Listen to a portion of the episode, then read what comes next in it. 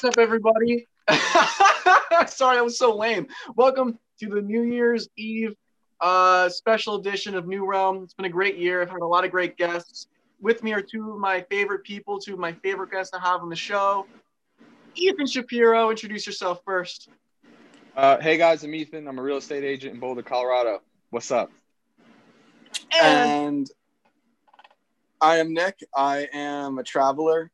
It is my goal to visit every county in the United States. I am working on that, saving up money, and heading down to Florida come February and starting my nomadic life.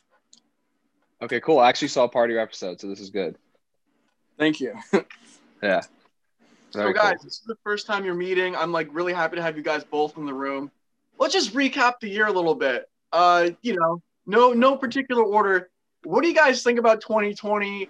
Is 2021 going to be better, or is that just wishful thinking? What's the what's the deal? What's the deal here?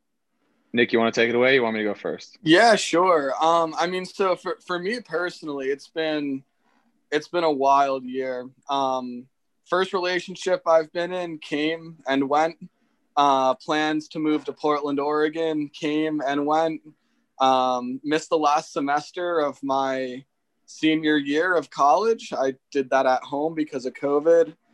And it's just been a lot of regrouping, you know, a lot of being at home um, was a surprise to me. I was hoping to graduate school. I was hoping to go out into the world. It took me a little bit longer to get to that stage.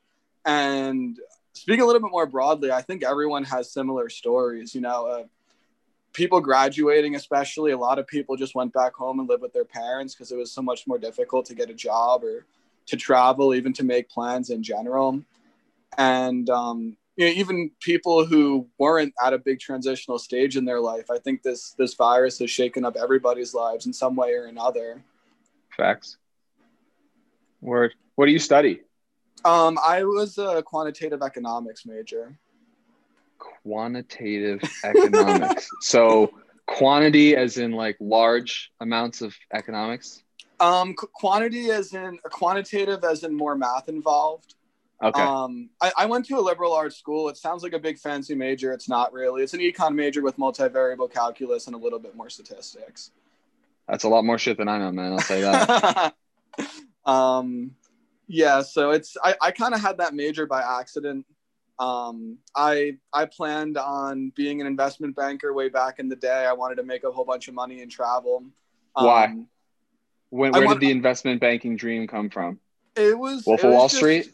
No, no, I I never wanted that lifestyle. That was never me. Um, you like numbers? You like numbers? I don't even. No, I like traveling. I I wanted to travel. I still want to travel. Back then, my my sophomore in college mind was like, okay, this is a job I can make a ton of money. I need a ton of money to do what I want to do. Let me try it. And after a semester of following that path, I realized it was not for me. For for the reasons I just stated, the Wolf of Wall Street, that that whole lifestyle, I want to have nothing to do with that. I never did. I mean, it was a Um, dramatization, but I mean, Yeah, people in exactly. people in the finance world are, are, are fucking crazy, man. They they put in the hours, but they like, uh it's like where the most money is made, and that and that's like where like all this energy like goes into, and it's positive and negative. And there's people all over the place running doing crazy things. I don't know, man. I I can see like the appeal of like the finance life because I, I love working like so much. I think working is really fun, and I can see how like when you're in the finance game, you're always like hustling for more. Like these billionaires are still trying to make more money. Like they never get tired of it. But at the mm-hmm. same time, I could see like that life can drag you down like a really dark path. You know? Yeah, and it's what's interesting to me is so my my best friend from college, Connor, he was the same major as me, quantitative economics, mm-hmm. and he uh, he's very interested in math. Like he he was a, a math minor just because he likes numbers, he likes the sort of abstractness of it, and he he enjoys accounting, he enjoys finance, and he graduated and went on to be an investment banker he he works for BNP Paribas. He works the you know typical investment banker lifestyle, hundred hour work weeks, and this this is somebody who's interested in that field, who genuinely mm-hmm. likes that topic. He fucking hates his life. He he. I, I had the rare opportunity of getting him on a phone call last week at like at one in the morning because he never has time for anything. And he, he? he told me he's you know he's doing the hundred hour weeks. The, his organization, which is a premier world premier investment bank, is terribly disorganized. Like com- like completely unfair and exploitive to- towards their workers. Like assigns projects last minute. It has awful communication. Like it's just not a well-run organization. And that's that's the life he's living now. And he's kind of just like trying to collect as little free time as he can find to spend with his girlfriend because there's like he's really got nothing. They, they suck the life out of their employees uh well, that's some heavy shit right there, man. I don't even know what to say to that. And that's not even talking about 2020. That's like that was going on before the virus. All yeah. described to millions of people all around the world. People are after that quest for money, man. It can be it's an endless pursuit. You know, honestly, if we're talking about 2020, the biggest thing that probably has happened to me in 2020 I call it like having this box like released from my mind. Like I lo- I actually like the, the film The Wolf of Wall Street. I thought all the crazy stuff that they do. I love like throwing parties and being the center of attention and stuff. I think Glenn's like the same way. But sure. like but that's that's not like what's really meaningful in life. Like throwing parties and stuff, it's fun, but it's because of the people, you know, and not mm-hmm. like the money and the extravagance. But yeah, just like this idea of like I'm like a big hustler. I want to make as much money as I possibly can but the pursuit of like the money itself will actually like stop you from becoming wealthy. What really will get you wealthy is like finding out why you're why you're doing what you're doing beyond money and trying to have like an impact rather than trying to have like a dollar sign because then it's like less tangible and more like I feel like I'm doing the right thing. And then the more you feel like you're doing the right thing, you lean into those decisions, the more you'll you'll keep feeling better and better and better. I don't know. I'll try to communicate everything that's gone on in my my life, but it's hard for me to like put my feelings into words. If that makes sense, I'm just like super emotional and super busy all the time. So I'm always doing like a million things, and all these other things are happening, and I'm like processing the information and freaking out and doing all this stuff. But yeah, I mean, we're all we're all kind of in this weird state of mind at the end of this year, aren't we? Yeah, um, I think you know there's there's this vague hope for something better. You know the the vaccine just came out, but it's also like so much uncertainty, so much uncertainty. Such is life. Yeah, su- such is life, and such as global pandemics. Um, yeah. You you had mentioned uh, this idea of opening a box in your mind. What what what was that about? Could you expand on that a little bit? Yeah, sorry. I, I I'm pretty sure what I said wasn't wasn't really clear at all. It's just like the quest to be to become like super wealthy for like wealth's sake. It can like you make decisions based on how to make more money rather than decisions on how to like put your vision out into the world more. Does does that mm-hmm. kind of mm-hmm. explain it more? Cuz like I was thinking with my for my with my business, I was thinking about how much work can I do so I can do all the work and have all the money and have all the control. But really it's it's not like what I'm what I want to do is not about me, it's about others and I'm always trying to grapple and struggle with that. And one of the the, the box being off lifted off my head is I don't care how much money I personally get in my pocket as long as I'm doing something meaningful. Is that is that better? Right. Yeah, that that, that makes sense. You think and it's you, harder? Sorry. No, no, no. Go, go ahead. Go for it, brother. This whole time. So we're kind of talking about an interesting juxtaposition here. Um, Ethan had mentioned those billionaires who are still working all the time to make way more money, but they're very unhappy. And Ethan, Nick, you guys do what you do. I, I know both of you pretty well enough to know that you're, you're pretty happy with what you guys are doing. At least that's what it seems, and from what you know what we've talked about. And you have a why there, and you're also both very altruistic. Do you think a lot of the state that our socio-political, economic world is in is because there aren't enough people like yourselves who are altruistic, uh, try, trying to how do I explain this? Get get as much as they can. Like those, the types of people like us never get to the top because you need to be a little more brutal to get to the top. Do you think that's just human nature? Is there a way to fix this type of thing? Ethan's no, going, man. No way. No way. First off, altruism's not real. Everyone's motivated by self-interest. Okay. So neither Nick nor I are, are altruists. We're, but if we're happy with what we're doing, we're living true to who, to who we are. And I personally believe that in order to be successful in the long game, in, in impact, you have to be motivated by enlightened self-interest. That's what most people, I think, um, are motivated. They realize they're motivated by self interest, but this idea of enlightened self interest is doing what you do in order to help others and realizing that by doing that it comes back and helps you and it's i i, call myself the living example of that because all i do every single day is try to provide as much value to the world as possible and i just keep getting back happiness but it's coming from i keep getting it back but it's like a mirror it's coming back to me because i i have this view of myself that i'm doing something great but i don't consider myself an altruist because an altruist is is defined as someone who doesn't care about themselves, right? They only care about others, and I don't think that's a real human. I don't think that human exists personally. Nick, um, yes, yeah, so I, I would argue first of all that that to the extent that that person exists, they're probably pretty unhealthy. Um, mm-hmm. I've I've I've been in situations, um, specifically in my most recent relationship, where I really tried to be that person who was going to put the other person first and sort of sort of neglect my my own needs or deal with my own needs secondhand and that just doesn't work because you run yourself thin you know you you can't they, they say the thing you can't pour from an empty glass i think to be mm. able to help others you need to have a basic level of self-care otherwise you just don't have that energy to be putting in the world and to be like you know if you can't deal with your own issues how are you going to help anyone else with theirs there, there is a certain level of organization that you need in your own mental space to be able to share that with the world. And the other thing I would say is I, I do agree with you on the topic of altruism. I would also say that to say that none of us are truly altruistic isn't necessarily a bad thing.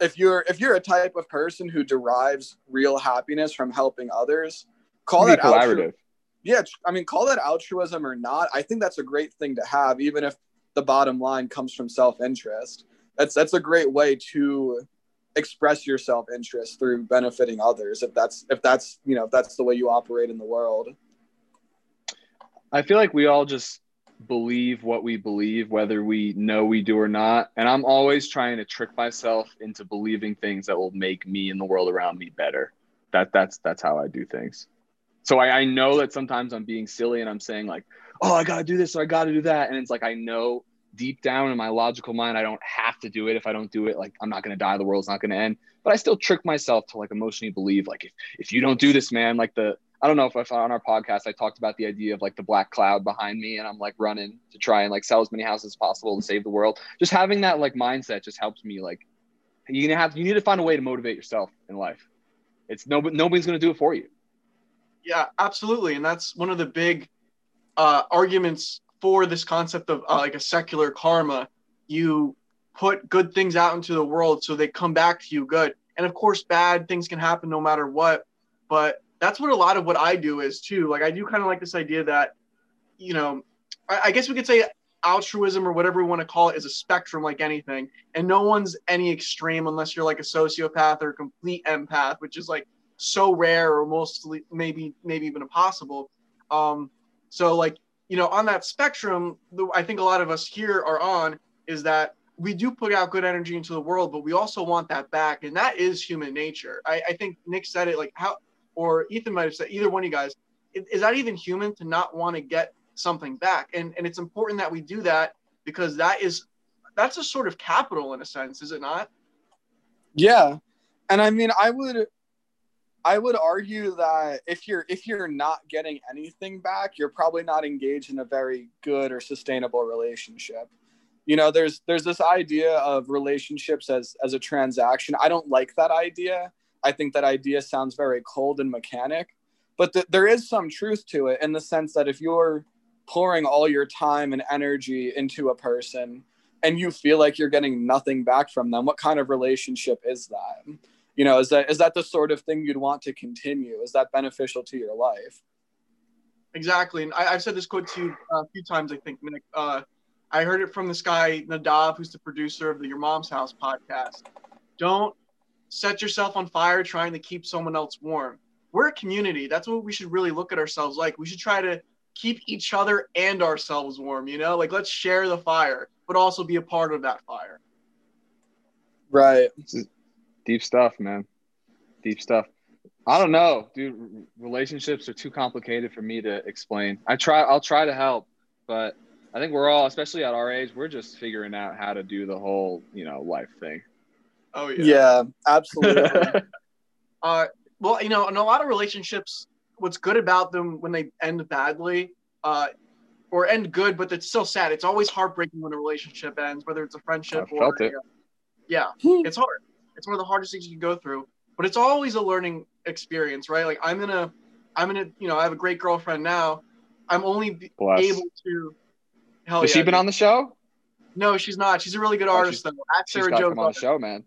Maybe I don't know if she wants to. Wait. She's a, she's a what? What did you say? Joe's art? Sa- at Sarah with an H, Sarah Joe's art. She's a really good artist. Does a lot of psychedelic stuff. Um, that's how I slid into her DMs. but um, she's a Oh, good man. girl, man. She's real smart. Likes Carl Jung. And In the um, psychedelic community on Instagram or something? what's up? How you slid? How you slid into her DMs? I know her from That's town. how. Okay. I know from town, and I saw her art page, and I was like, "This is dope," but it's also a good way to slide in. You know, some you know, you got to work. You got to work your magic, fellas or ladies or in betweens. Can't- as you Can't deny art. Art is art is. Everyone can connect with art. You know, we can. all We all feel it. art's magic, man. It's uh it's a way to like put impressions and evoke emotions from people. That's kind of what the whole uh, ceremonial magic community is about, and art is that in its purest form. But uh, oh, to my former point, I wouldn't be able to be with her in a mature way now if it wasn't for past relationships being so, maybe not shitty, but being so imperfect. Um, you know, what are, what have you guys learned this year in that vein, right? So what what has this year taught you guys that will make you a much more mature person going forward? In regards to females, Jesus Christ, man, I don't know if I can answer that. In regards to life, uh, I've learned plenty. Nick, Nick, why don't you hit this one first too? um, recognizing red flags.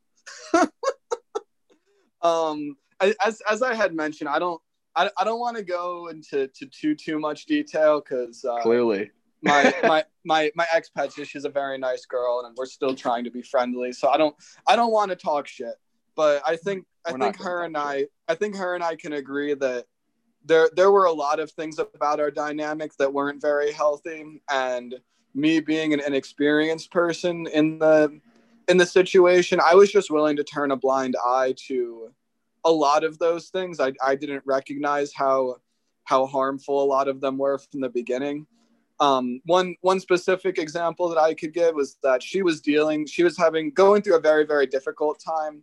At the time we had met, I she was still overcoming a previous breakup. It definitely wasn't a good time for her to enter into a new relationship, nor was it a good time for me to enter into a relationship with her. And I was happy to take on that role as somebody who was going to help her overcome her last breakup and it felt good at first, but over the course of months, that sort of thing just evolved. How long was it? how long was um, the relationship? It wasn't too long. Her and I dated uh, like four to six months, depending on about, about half a year. Sounds long enough to me, man. Wow. More than a week. Yeah. Yeah. More than me. yeah. Uh, yeah, more than me is what I was what I'll say. As as Glenn has said, you know, the most the most kissable podcast host on the internet over here is is single, ladies. So if you're watching, yeah, slide slide into my DMs at Climate Change Realty. Damn, dog, he really put himself out there. I love that, Ethan. But Hey, uh, I, I, I'm looking for someone who's who's gonna like catch my vibe and be interested, like super interested right away. Uh, that's the guy honest truth, you know. Because like I, I I really do lay it all on the line. Like there's not too many. There's no. There's not really many secrets. I mean, there's there's lots of thoughts behind me, but there's not many like secrets. Like you're not gonna dive in and like see me change over the course of like four to six months. Like if you like me in the first month, like you're that's it. It's What you see is what you the get. full, the full package, the full package deal. yeah, same here, man. Like, I say Fuck yeah. things. I say things like you're not supposed to say at the beginning of a relationship. I'm like super open. Uh, I'm Yeah. not. You know, I'm not like when it, all of us here are pretty like you know, chill dudes. We're all pretty chill dudes. That was lame of me to say, but like you know, I pretty much put it out there like, hey, everyone makes mistakes. Don't take shit too seriously. Like, just relax. Because if you stress out, and you know, forget about just being partners with somebody in, a, in like a romantic sense. Like friendships too. If you stress out over little shit, uh, family, if you stress out over little shit, it's going to be at a large detriment to your friendship. Which is, you know, one of the reasons I definitely advocate to advocate for like friendly ball busting with your friends. You know, like, um, Because you're from Jersey. yeah, do it from Jersey. That's what we do over here. You know, Joy It's, uh, Joyzy. It's an East Coast thing. And uh, I always say, if you can't kiss your homies, you're not really homies. Gotta kiss your homies goodnight. It's essential. Amen to that. No, no debate there.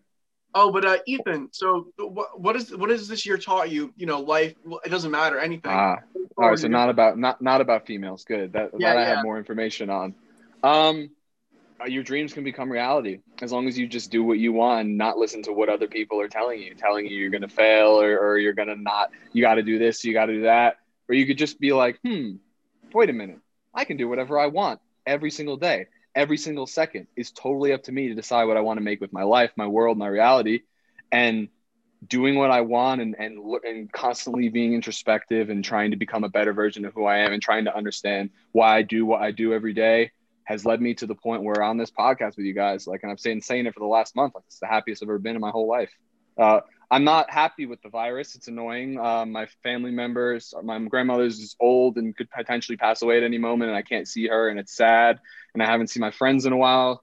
But honestly, I'm I've never been happier because I um I believe in what I'm doing and I enjoy myself every single day. And I'm really happy to be on stuff like this and just networking with people and making new friends and just putting positive energy out into the world.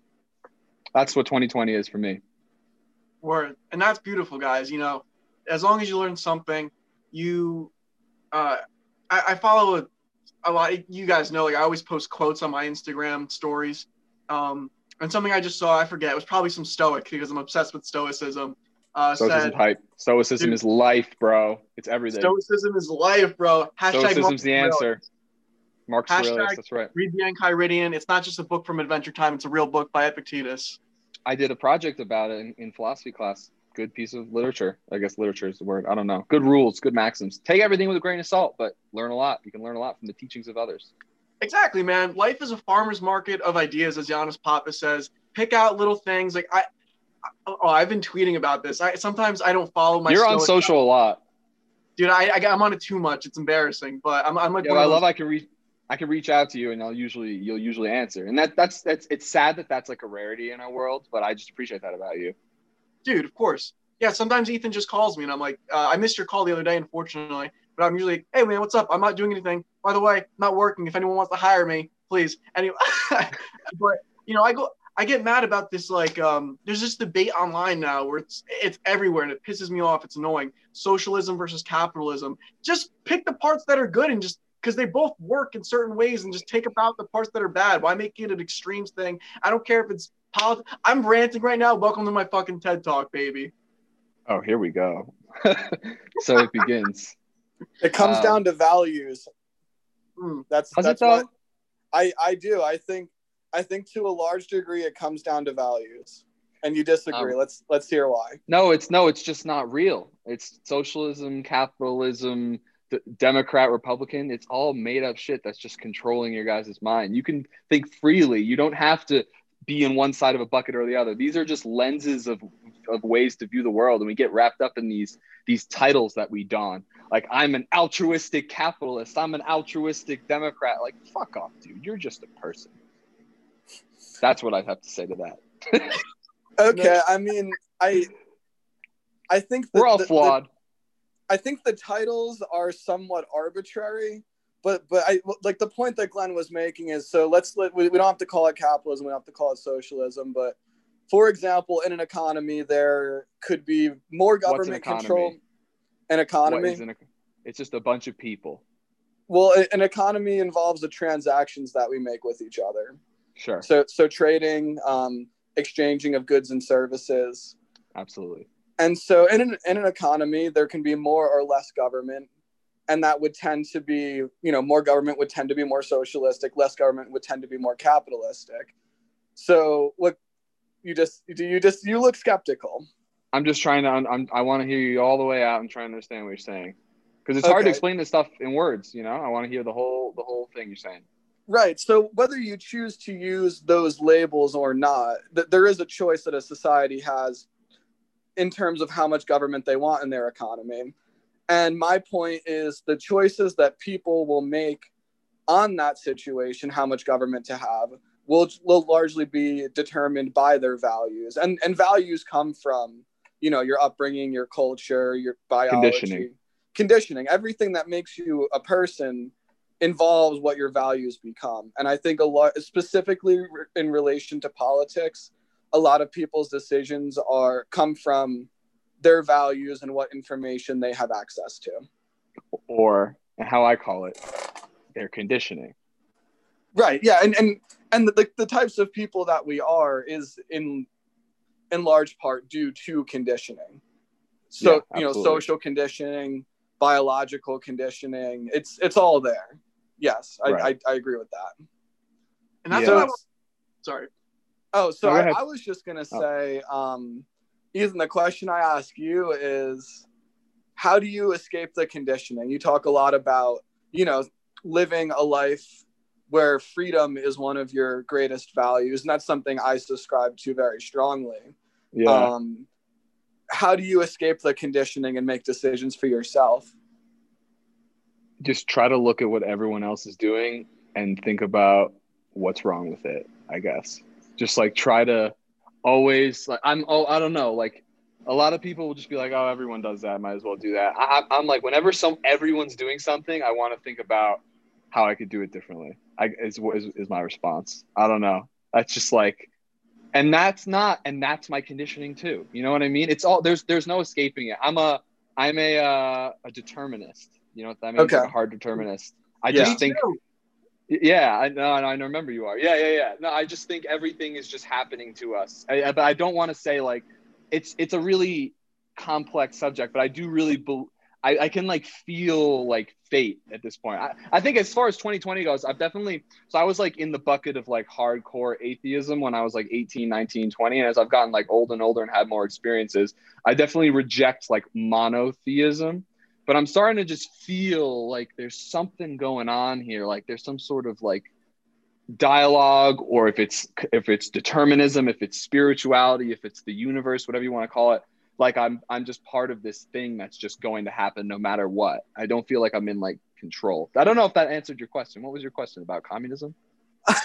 It was it was it was about um it, was essentially the question of free will it was so so we have conditioning you know from mm-hmm. society from our parents from biology yes um a b c d cause and effect Sure. Yeah. It, it comes how do you escape? That, yeah. How do you, how do you, you escape?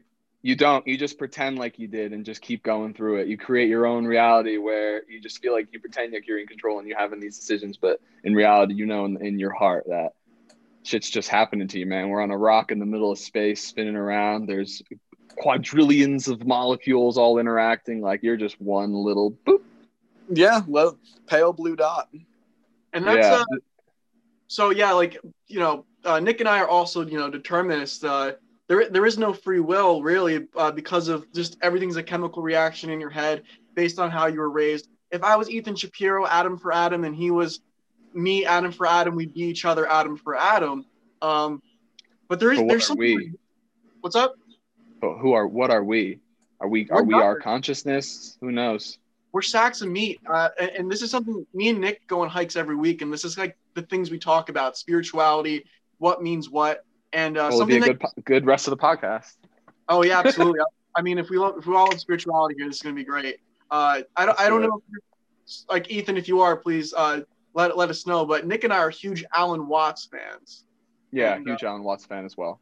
Yeah, and one of the things he talks about is a lot about the ancient uh, Vedic and Upanishad texts and that philosophy, mixing it with like secularism, which is everything is a part of each other. So I mean, there's kind of a simple answer in his philosophy on what we are, and it is everything. We're the phones that we're using. Yep, where yep. energy and the space in between energy, which is what a lot of new age people forget. Like you don't have energy without the lack of. We're nothing and everything at the same time. And what's beyond that? That is the true question, and we might never answer that. So, what do you guys think? What is all this? Let, um, let me. Can I? Can, can I go, go first? first yeah, go ahead. One? Go ahead let me let me put this out there because this is something I've thought about this year, and let me let me see if I can hype myself up to remember this. So this, so you guys are gonna get my theory for eternal life because I, I do talk about this in my videos sometimes how I, how I think we're gonna live forever, and I'll I'll give you guys the explanation now. So the way I think I hope this is answering your question. The, way I uh, the way I see the the world is I'm very influenced by like you know all all the fucking Joe Rogan podcasts that I've watched and talks of these really smart mm-hmm. people like Elon Musk, Kanye West, whoever. And the Elon one is particularly compelling. Just the idea that this, or Joe Rogan talks about it all the time too. This idea that we will become like these machines eventually. We're already like interacting with these machines with our phones and stuff. We're already, our brains are already connected more than they ever have been. And I just see it as inevitable the way the technological curve is going that we will eventually have this thing from like the Matrix where you can plug your mind into a system and you could perhaps create your own system, go in someone else's system, and your consciousness will be in there. And this is really, this is like the deepest Ethan Shapiro thoughts you guys could possibly be getting. Um, and then, so then there's the theory that this is a simulation right now. So th- in theory, we actually could be living forever in infinite simulation loops. So like we created, yeah, Glenn's starting to get it. So we, so this, so, the way I see it as inevitable, the way society is going, we're moving towards this point where we'll be able to create a matrix. It's almost as if, and then you essentially you would make a paradise for yourself, right? And then you go into the paradise, and then eventually you live. Maybe let's say you live for another two thousand years, and then you get bored and then you're like oh, i miss the days when i was a baby and i just like learned and grew and struggled with like my my previous life let me just make another simulation of that and go into that and that's what we're in right now and it's just this endless cycle and that's where like the idea of like reincarnation comes from and stuff i hope i hope i, I got out what i was kind of saying i love and that so yeah. There's two cycles we're in the we're in the struggle one but after we'll probably be going to paradise in our lifetime from from what i can see from technology that's and, like and do you think Paradise gets boring? is, uh, is, that yeah. is that why people return to the struggle? You, you talked about it as if it's a loop. I love the struggle though already. Um, yeah. Maybe it's just another struggle. Maybe it's not paradise, but I do. It does seem like there's going to be another layer in the simulation. We're just going to keep, you know, I don't know. It just seems plausible to me. Nick, um, I, I interrupted you once already. You were saying something. Me? I thought that so. was a huge sequitur. I apologize. I wanted to get no. that out and see if you guys really understand what I was saying. When yeah. I, that's something I, I thought about this year. Well, what I what I believe I, I believe in something very similar. Um, I, I do believe in a in a weird kind of reincarnation, kind of similar to what you're what you're saying. Not in the simulation way, but I do fucking love that theory. That's fucking so dope. That it's kind of like this Rick and Morty simulation uh, thing. I believe yeah. in Nietzsche's eternal recurrence. Um, which I think a lot of metaphysical theorists might believe, where the universe expands and keeps collapsing and expands and keeps collapsing. And because it's infinite, we've already had this conversation millions of times. We've not had it millions of times. Ethan's been a lamp. Particles from Nick have been uh, part of a meteorite, and things just happen again and again and again and again, or don't happen again and again. And it is kind of like that simulation theory in a way, but it's kind of just like the way atoms form and and in the universe of infinity. So to that, um, I'm done with that point. I want to know what I want to know uh, Nick's Nick's thoughts on what is life, or if Ethan has Wait, just, just just real quick, I do want to say that that that theory. If you listen to one of Alan Watts' talks, he talks about dreaming a dream, and it's almost very similar to what I had just said. I don't know if you guys are aware of that that audio bite. That yes, okay, uh, that's that's actually what I was going to talk about. So so number one, um, talking about the kind of idea of universal recurrence to take a bit more of a scientific approach because scientists, specifically uh, cosmologists, do debate how they believe the universe will end. And basically, you can see it in, in three ways. So, one, as you said, the universe is eventually going to start to contract, come back in, and there will be another Big Bang. Um, and then the two others involve more expansion of the universe. So, one is that the universe will expand so much, eventually, the particles become so spread out, there will be no heat left, and over the course of trillions of years, the universe will go to absolute zero. None of the molecules will move, and everything will stop. The other, the other one is that it'll expand so much that it'll rip, and the space of time will uh, rip open. And so, if that happens or not is basically determined by what the density of the universe is. If it's more dense, it'll keep going, or if it's more dense, I think it'll stop expanding. Okay, I, I didn't have a I didn't have a major in uh, astro or not astro- astronomy, but it, has Dude. to do with the density. Yeah. Dude, we don't know shit though. Like density, it's all still ju- it's all still just a theory, man. It's all still just a theory. We have no I idea what's that. going on. Just all right, so obviously you guys can tell I'm a big fan of the Joe Rogan podcast, but like the, Yeah. the, the all the stuff I've heard this year about like UFOs and encounters with like different fucking whatever they are from like inner dimensions or space, like we the density E equals MC square, like that's all just a theory. Like we have no idea really what's going on in this whole game. Like those are just all the things you just named about how the universe will die. Like what if like I don't know. Like we, this is just like there's no way. These are like unanswerable questions. Not unanswerable, but we're not getting the answers to this kind of stuff in the next couple couple months. No, we're not. And, and if we did, we wouldn't know, right? Because this is going to happen over trillions of years. Um, I mean, like I said, we or could live maybe forever. It won't, or maybe it won't. You know, I. The, the point of that was more show more so to share the scientific perspective. I certainly don't consider myself a scientist. Um, Me either. but to, to answer Glenn's question from before, I I think this consciousness is just God in the universe experiencing itself sub experiencing itself subjectively. I I like this idea, and it's it's very similar to Ethan's idea. I don't know if this is what you were talking about before with the dream, but it's for it. it's a it's a it's an idea I learned through Alan Watts in that if you can imagine this organism that lives forever is in this state of eternal bliss, eventually it would get bored of that eventually it would want something to do and it would create these more and more extreme simulations for itself to give it something to do to give it some sort of sense of purpose or meaning. And those simulations would come as lives that are difficult lives that are uncertain.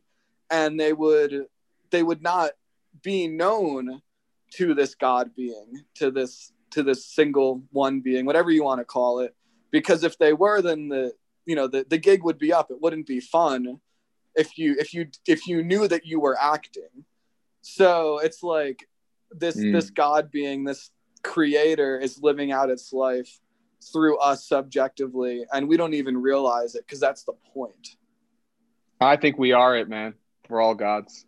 yeah we're and, and, and we're all and the, not individually we're all the same thing i think is the point Right. Correct. Yeah. it's yes, not I like agree. you you ethan are a god or me nick is a god it's it's all Yeah. it's yeah, all encapsulated. it's even things that aren't like we have this very so i wanted to bring up a point uh, not like a count it is kind of a counterpoint because i want to hear your guys opinions because you guys know i love being wrong but i love to put my ideas out there. Um nick nick showed me this term it's called cerebrocentric and i do believe that that perspective may be a little bit cerebrocentric. So we as humans think there's a possibility of like the supreme being who might get so bored or whatever it is and do this to himself or herself or whatever itself. Um, but we get we only get bored because of our evolutionary traits that allow us as humans to get bored. To me there's no there's no practical reason why an omniscient being would even have the concept of boredom you know like a jellyfish doesn't or like a like a plant doesn't. So that's just my thought about that. Like it makes sense but i think it only makes sense to us because we're humans who do get bored. I don't think there is an omniscient being. I think there's just everything, and we're in it, and we're experiencing it, and it's a fucking good time. yeah, I guess that that does kind of that's kind of like yeah, definitely a good chill counterpoint to my like oh god, I, I'm so bored. I'm a I'm a god. I'm a god. What do I do? What do I do? What do I do? Oh, put myself You- Glenn, Glenn, you ever bored? You give me a call, and we'll talk about crazy shit like this. you too. I'll try not to kill myself during that time. Nick Seck, what do you think? Um, I think that the so the the story that I laid out with the dreams and the omniscient being and the boredom, that that is definitely a, a humanized and personified way of understanding the point I'm trying to make.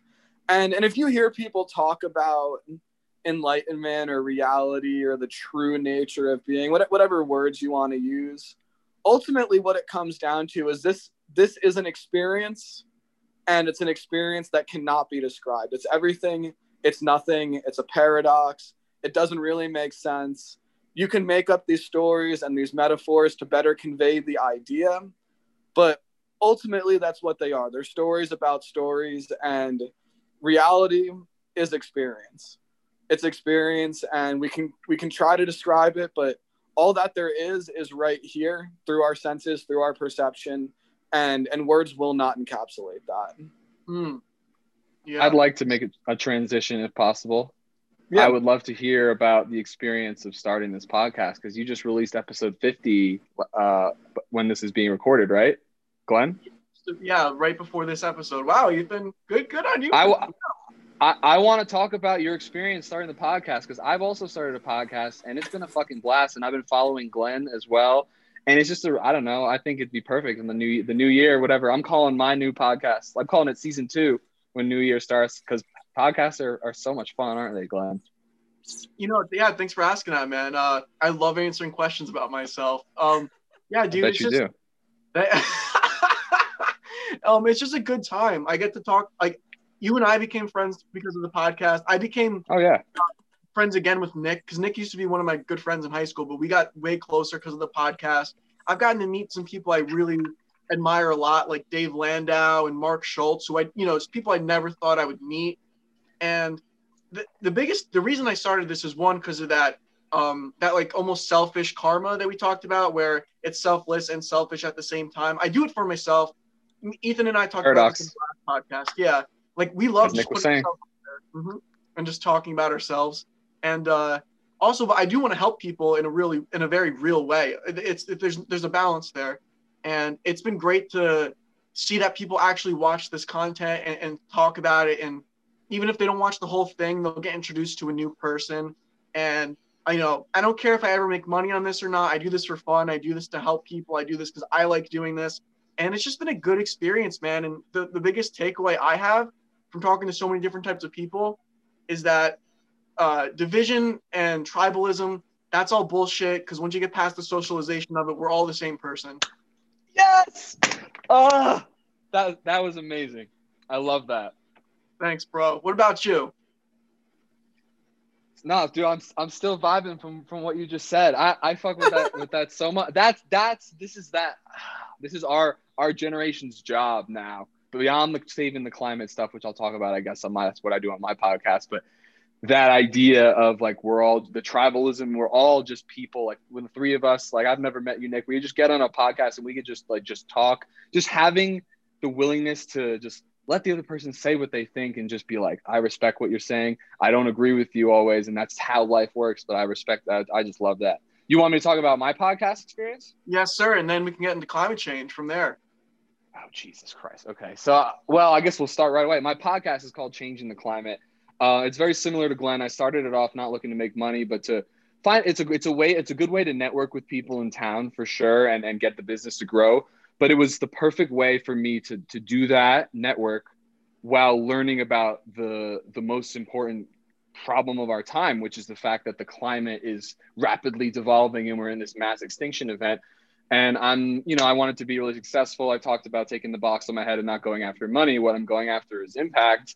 And I'm asking these really smart activists, lawyers, climate scientists, friends, whoever, just communicating about the issue of climate change because it's so complicated and I haven't found us i'm looking for a solution and that's impossible because you know as we said life is very complex and there's all these quarks and different things and atoms and crazy shit swirling around. But my experience with the podcast has been great. It just forces me to reach out to even more people which will always build up the real estate business. So uh, I, I love it. Like glenn said it's not about making money. It's about doing something to like help people. Like you can help yourself and others like just having the conversation showing someone you really care and want to give them a platform and talk to them. It means the world to people. People are spending their whole lives working about things working on things they're passionate about and they'd love to have their their voice heard. So that's the beautiful thing about a podcast. Yeah, absolutely. And it's we're social creatures, and uh, I know for sure that this for me has helped me make so many new friends during the quarantine, and like it's so beautiful, it makes me want to cry type shit. You know, like I I- I'm lucky we're in the age of the internet because if we were in the 1920s or whatever, and this was the uh, the Spanish flu or whatever, I would have just been locked in my house, you know, washing myself with my sink probably because I'm an Irish Italian kid, and that's just what we did back in the day, baby. But um, hey I do I do want to say, you know, that's an important thing you just mentioned. You haven't found a solution. My favorite quote ever, Thomas Sowell, there's no solutions, only trade-offs. Both this is a question for both of you guys. Um, what are some of the trade-offs we have to make to help this uh, climate crisis we have going on? Yeah, sure. Nick, take it Um, away yeah, I, I could go first. I mean, I you're think, going first Yes, I, I will be, and I am. so one of one of the issues I think oftentimes pits profits against climate impact. So t- traditionally in in uh, economics, people see economic impact as an externality, or I'm sorry, not economic impact, environmental impact as an externality.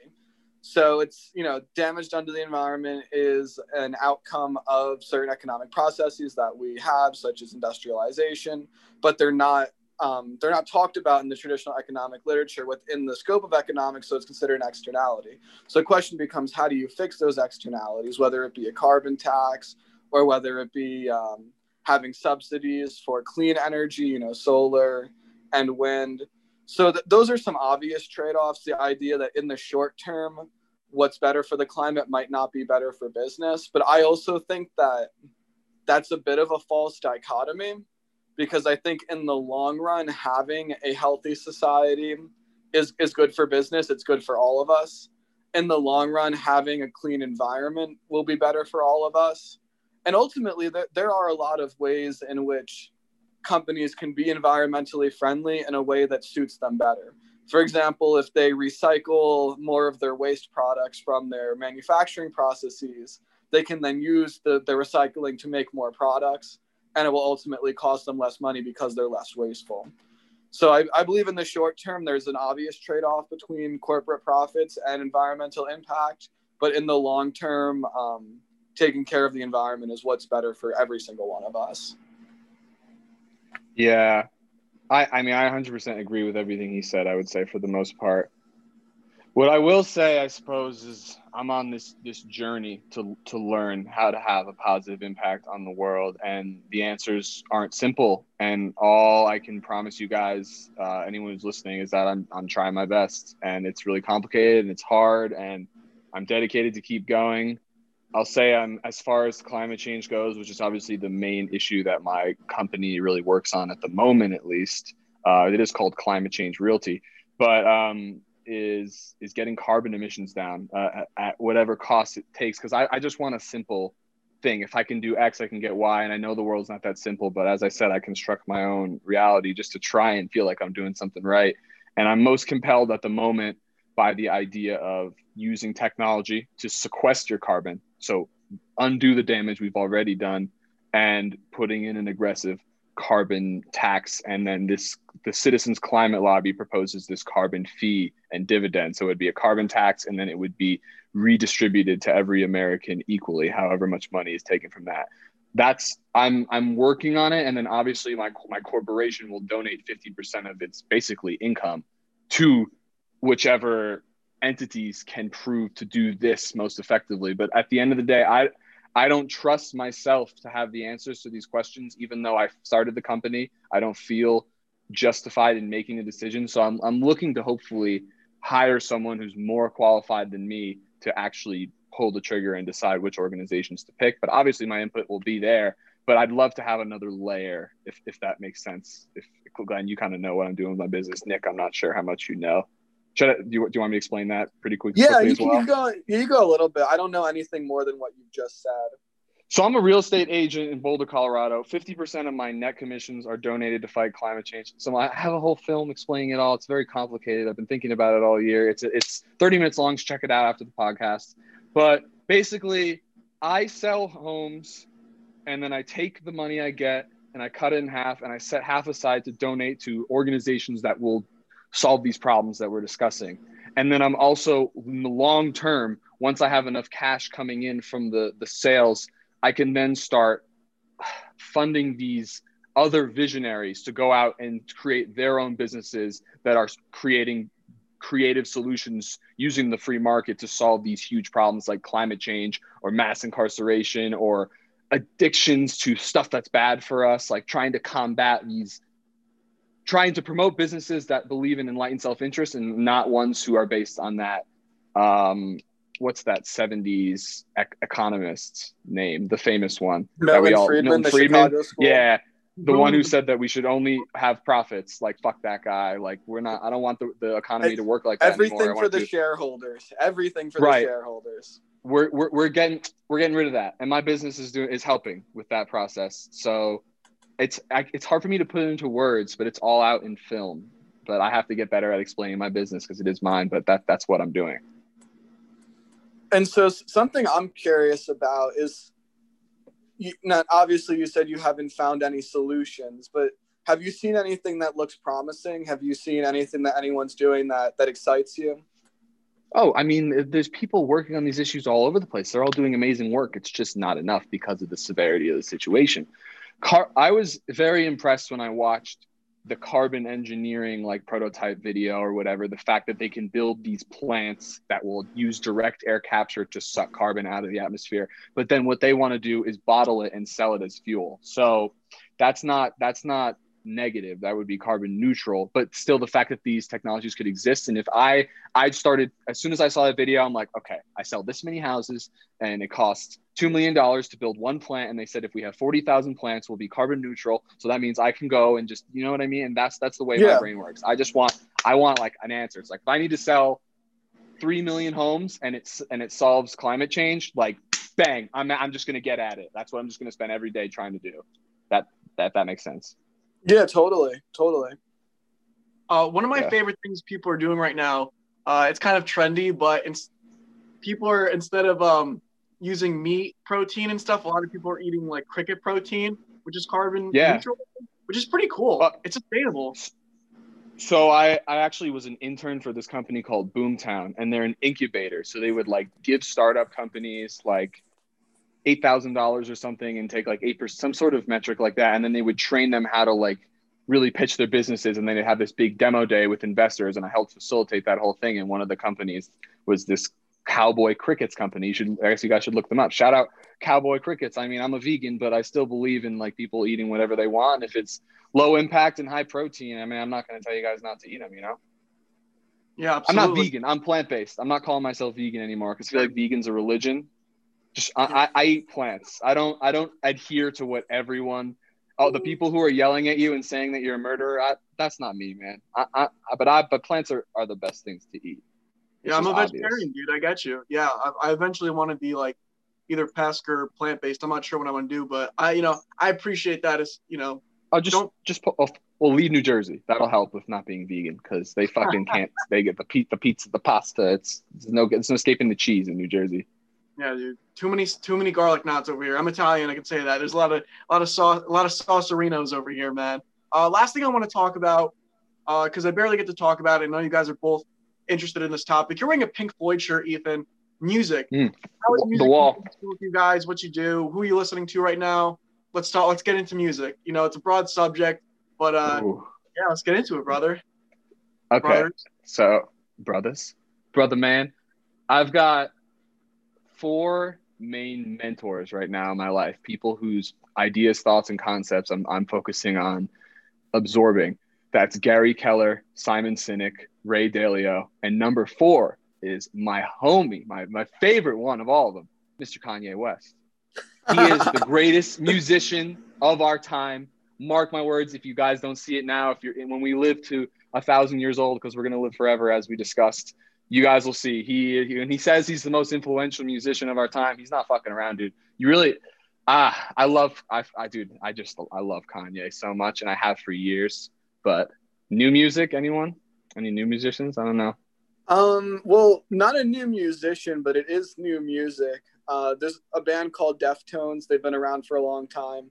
Um, I actually never really got into them but they have a new album called Ohms that I've absolutely loved.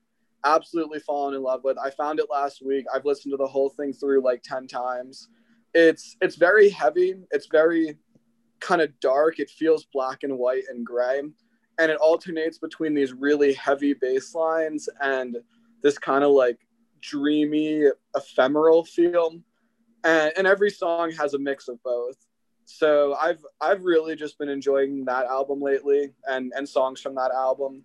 Um, being being home and being inside a lot, especially as it's been colder, has not been easy for me. I love traveling. I love being outside, and uh, that's been one of the things that's been bringing me a lot of joy lately. Is that uh, that album specifically? Yeah, Nick forces me to listen to it whenever we're in the car, and he insists on driving, so it's a lot. That sounds good to me. So I have something uh, valuable to offer. I have this this like little subsection in my website that I actually just made public today. It's like if you go to ccrboulder.com, you can learn all the shit about my business. But I have this page where I'm trying to provide as much value as possible to people in one place. And since you bring up music, I actually have a whole list of songs that I like, like must hear songs. And I'm not going to like read the whole list, but I've got, I'll say the musicians I have on there are the Beatles, Billy Joel, and they all have specific songs that I really like that I recommend people must listen to. Dispatch, Jay Z, Jimi Hendrix, Kanye, of course, Kendrick, Led Zeppelin, Lynyrd Skynyrd, Otis Redding, Pink Floyd, The Stones, and then Starfucker. Those are the those are the musicians I'm repping out to the world. That was such a random like it's all these like classic rock and, and like R and B legends. And you're like Starfucker, which is like a new indie. They're like a new like kind of indie electronic group, right? From Boulder. From Boulder. Way! That's wild. Yeah. Yeah. Um. So, getting off, you know, mentioned your website. Uh, I think now's the time we should get into plugs. Um. Nick's going to be on the next episode. So Ethan, uh, you can. Oh wait, wait, wait, wait, wait. Yeah, speaking of plugs, yo, shout out New Jersey, baby. We did it. We got fucking legal weed finally. You guys are catching up with Colorado. So big, big congrats to anyone listening in Jersey. This has been this is a huge, huge moment in history. Freaking Nazi Jersey is finally changing a little bit and being less restrictive with their crazy rules. So I'm much more tempted to come back. Um, and yeah, and I've I've had I have had plenty of cannabis in New Jersey over the years. So I'm finally no longer a criminal. So thank you, thank you to the voters of New Jersey. You guys, you guys did a great job. That's what I'd like to plug. Talking about the plug. And, and shout, shout out, out, to all my plugs. Shout out to Arizona, Montana, and South Dakota also for legalizing. And shout out to Mississippi for decriminalizing. Amen. That's a good step too. It's a big that's a big step for Mississippi. That's a big step. Yeah. Yeah. So you, you want me to what? You want me to plug my business now? Everything, anything. Where can people find you? Your business, your website. Eh, take as much time as you uh, need. Your YouTube. Yeah. Your uh, go to ccrboulder.com. That's that's what I said. That'll just that'll get you right to the film. That can get you into that enter the labyrinth page, which has must must hear must see movies, must hear books. If you if you're if you're the first time you're listening to me and you're intrigued by the way I, I, see things, you can get a really good feel for the way my mind works by going to that page, which I literally just put out today before this. I'm working on it, but it'll keep getting updated. Um, cli- at Climate Change Realty on everything. At Climate Change Realty, and then I have an Ethan Shapiro U- uh, YouTube channel as well. But honestly, the social, if you're interested, you'll you'll get enough of me from from all that stuff. So hope everyone's having a fantastic day, staying happy, staying positive, and staying frosty, as I say on all my vlogs. Nick? Yeah, so my Instagram is at County Counting. I tell my travel stories, share insights I come up with, local history, uh, a, a, mix of everything, whatever, whatever I'm feeling like at the time. I really try to bring people onto my road trips and into the environments I'm experiencing as I travel. Amazing. Awesome. So make sure you guys follow them. Uh, and before we go, I ask all my guests this, except for Lamprey Milk, because we got in a debate, but I wish I did ask him. Uh, I feel bad about not. It was kind of fiery, but I ask most of my guests, uh, starting with Ethan and then going to Nick, please suggest a book or a quote that you really love. Okay. Definitely Principles by Ray Dalio. If anyone's looking to be successful in their life, and luckily, I have a vision board, so I don't have to actually pull anything out of my brain. I'll say a quote by Kanye West on the Joe Rogan podcast The longest moments of our life are our memories and our imaginations. Whoa, that's fucking beautiful. I didn't hear that. Yeah. Kanye, I, I'm not. Anyway, if you if you think poorly of Kanye right now and you're listening to this, please look into him more. He really is a good man. Nick. All right. Well, um, I'm full of quotes, and I don't have any right now. Um, so I, you know, it's it's like they got all these quotes. I cheated. all these quotes circulating in my brain and none are coming to me. So I will recommend uh, a book I actually just started a couple weeks ago. It's called The Body Keeps the Score. And it's it's about trauma, uh, PTSD, people who have been through traumatic experiences and the way those experiences manifest themselves within those people's personalities and their bodies.